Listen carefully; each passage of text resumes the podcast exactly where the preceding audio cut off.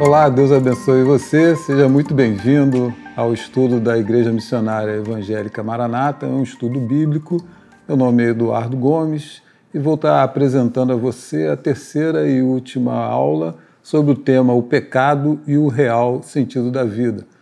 Mas antes de continuar, eu sempre gosto de estar orando contigo.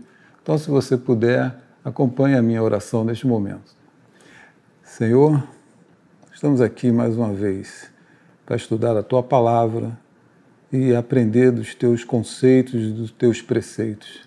Por favor, Pai, assiste a essa pessoa que está ouvindo esta aula agora, que eu possa ir de encontro ao seu coração, que eu possa estar abençoando sua família, sua vida, trazendo sobre ela cura, paz, consolo.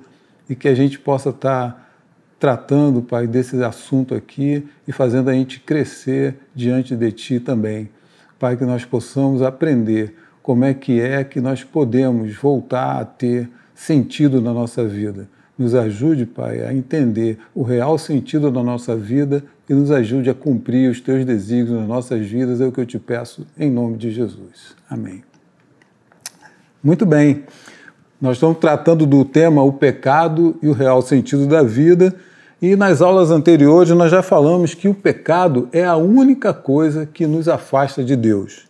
Falamos também que os nossos atos pecaminosos vão revelar ou revelam que nós perdemos o rumo. Por causa do pecado é que nós roubamos, nós matamos, por causa do pecado nós mentimos ou caluniamos alguém. É por causa do pecado que nós adulteramos ou nós damos um suborno. O pecado desvirtua nossa mente, nosso espírito, o nosso corpo, e as consequências do pecado estão visíveis aí. A própria terra é, foi amaldiçoada por conta do pecado. Por causa do pecado, é, nós estamos aqui vivendo as mazelas e as consequências. E o pecado também trouxe para nós uma consequência pior, que é a morte, e a morte também espiritual. A origem do pecado foi em Lúcifer, quando ele quis se tornar igual ao Altíssimo. E Lúcifer foi quem introduziu e tentando o homem o pecado na humanidade, porque ele incitou Eva a fazer o mesmo com ele, se tornar e querer se tornar igual a Deus, chamando a atenção da Eva para ela mesma. E aí a essência do pecado é que nós perdemos esse, esse rumo e esse alvo que era original em seu sentido, é, na sua essência, o pecado é, é isso: é errar o alvo, é perder o rumo, é fracassar. É, indica o pecado que o primeiro homem, ele no princípio perdeu o rumo da sua vida e fracassou em não atingir o padrão divino estabelecido para a sua própria vida. Mas talvez você esteja perguntando assim, mas qual o padrão divino, qual o propósito de Deus na minha vida. Bem, aí para tentar te ajudar a entender junto comigo como é que isso, como que é importante responder isso, né? qual o propósito de Deus para a minha vida, para a gente tentar entender isso daí, eu vou é, pe pegar o exemplo do apóstolo Paulo e vou pedir para você acompanhar uma leitura comigo de Atos 20, 24, é, que é uma declaração do apóstolo Paulo é, ao cumprir a missão que Deus havia dado para ele. Então, a leitura que eu vou fazer no, na nova tradução da linguagem de hoje acompanha assim: Atos 20, 24. Mas eu não dou valor à minha própria vida. O importante é que eu complete a minha missão e termine o trabalho que o Senhor Jesus me deu para fazer. E a missão é esta: anunciar a boa notícia da graça de Deus. Nós vemos aqui que Paulo consegue colocar assim, o que o, o, eu não dou valor à minha própria vida. E aí, como nós falamos nas aulas anteriores, que o, o, a amartia, o pecado, ele fez exatamente que o alvo deixou de ser Deus e passou a ser eu, quando o apóstolo aqui coloca que ele não tem a sua própria vida como preciosa, ele está realmente voltando à essência dos desígnios de Deus e do propósito de Deus para a vida dele e também para mim e para a sua. que é que você não valorize tanto você mesmo, mas que você passe a voltar a olhar para Deus. O alvo precisa tornar a ser Deus e não ser eu. É, e aí você continua, mas e para a minha vida? Qual é o propósito de Deus para a minha vida? Como a gente falou aqui, o pecado ele desvirtua o real sentido das nossas vidas. O pecado desvirtua o real sentido da nossa vida, porque ele faz com que a gente erre o alvo. E aí, como nós já falamos, o alvo é Deus e o pecado ele sempre aponta para o eu. Você pode perceber que é, as nossas necessidades, ou você mesmo, né, a minha necessidade, a minha, é, a minha carência, é, tem, sempre tem que ser cumprida. Se você notar, a maioria dos, dos pecados, atos pecaminosos que nós pecamos, pecamos e fazemos e cumprimos, a maioria dos atos pecaminosos, eles é, essencialmente querem satisfazer a nós mesmos, a nossa carne, os nossos desejos, né, a, nossa cobiça. É, tudo isso leva é, em direção à nossa própria satisfação, à nossa é, autogestão, à nossa exaltação pessoal, o orgulho, né? É, nós, nós vemos que o pecado ele sempre está apontando para o alvo errado. Por isso que pecado é errar o alvo, porque o alvo realmente deixa de ser Deus e passa a ser eu. O pecado está aqui para satisfazer minhas necessidades, minhas carências e meus desejos carnais. E aí entra é, a narrativa bíblica mostrando todas as mazelas das consequências do pecado, e a narrativa bíblica também se preocupa em apresentar para a gente como é que pode resgatar o homem desse afastamento e trazer ele de volta aos propósitos, de, ao propósito que Deus quer. Certa vez, o Senhor Jesus foi questionado em que se resume toda a lei e os profetas. Ora, nós vimos também que a lei ela, ela foi estabelecida para imputar legalmente o pecado sobre o homem e que a lei acaba revelando que nós não conseguimos cumpri-la. E, e, aí ele, ele, ela estabelece que todo homem pecou e por isso carece da glória de Deus.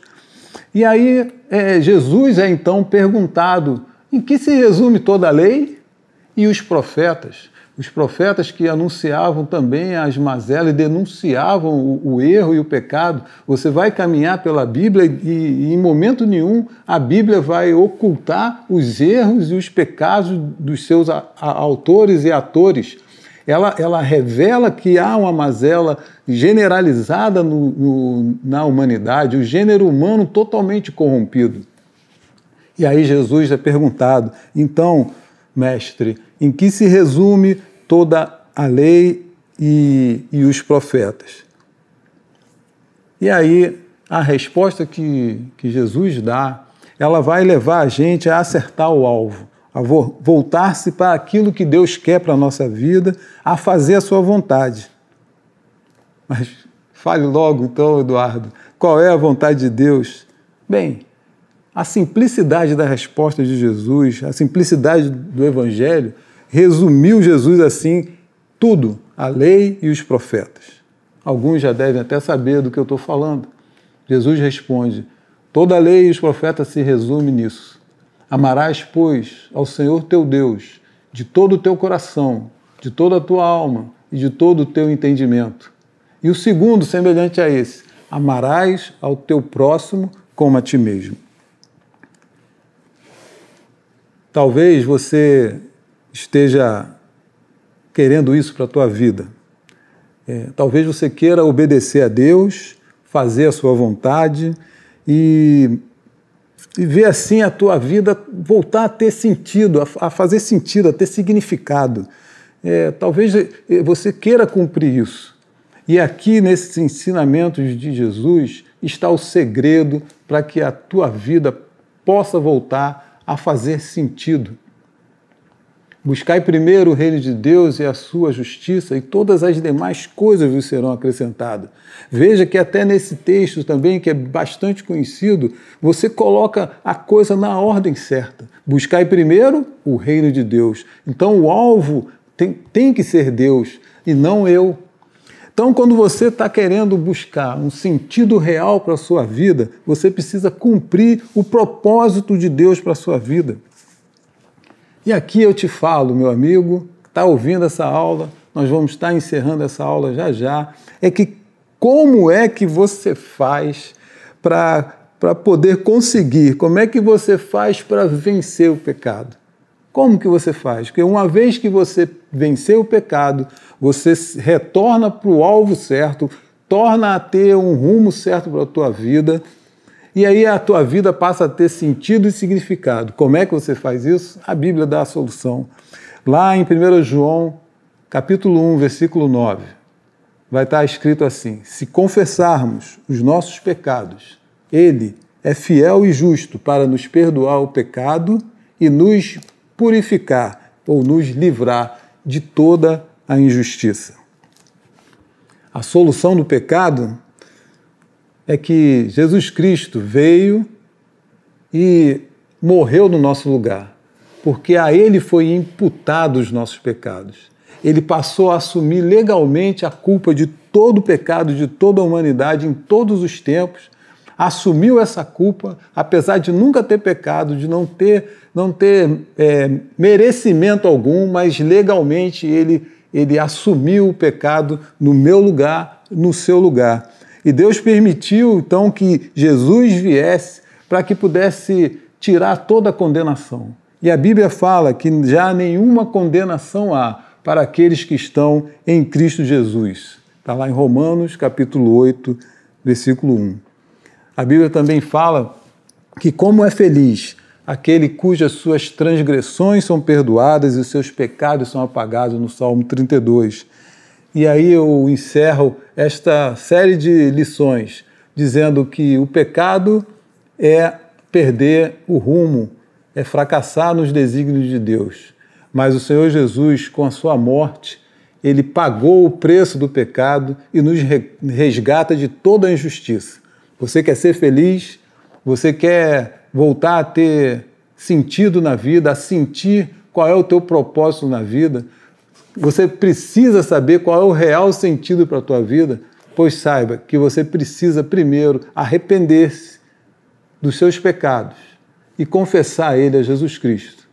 Confie que o Senhor Jesus já pagou os seus pecados na cruz e que você tem é, muito valor para ele e que é muito importante que você se apresente diante de Deus de volta, dizendo que quer adorá-lo, que quer servi-lo, que você quer tornar útil a tua vida na presença de Deus. E você pode fazer isso aceitando Jesus como teu Senhor e teu Salvador.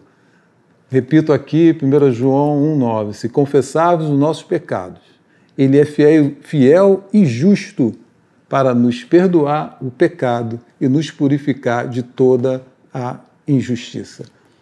Que Deus abençoe você, que você tenha entendimento e clareza, que o Espírito Santo de Deus fale ao teu coração e complete essa aula para que você possa voltar ao rumo certo, ao alvo certo, que é Cristo Jesus. Deus abençoe você e a sua vida e a sua família, em nome de Jesus. Amém.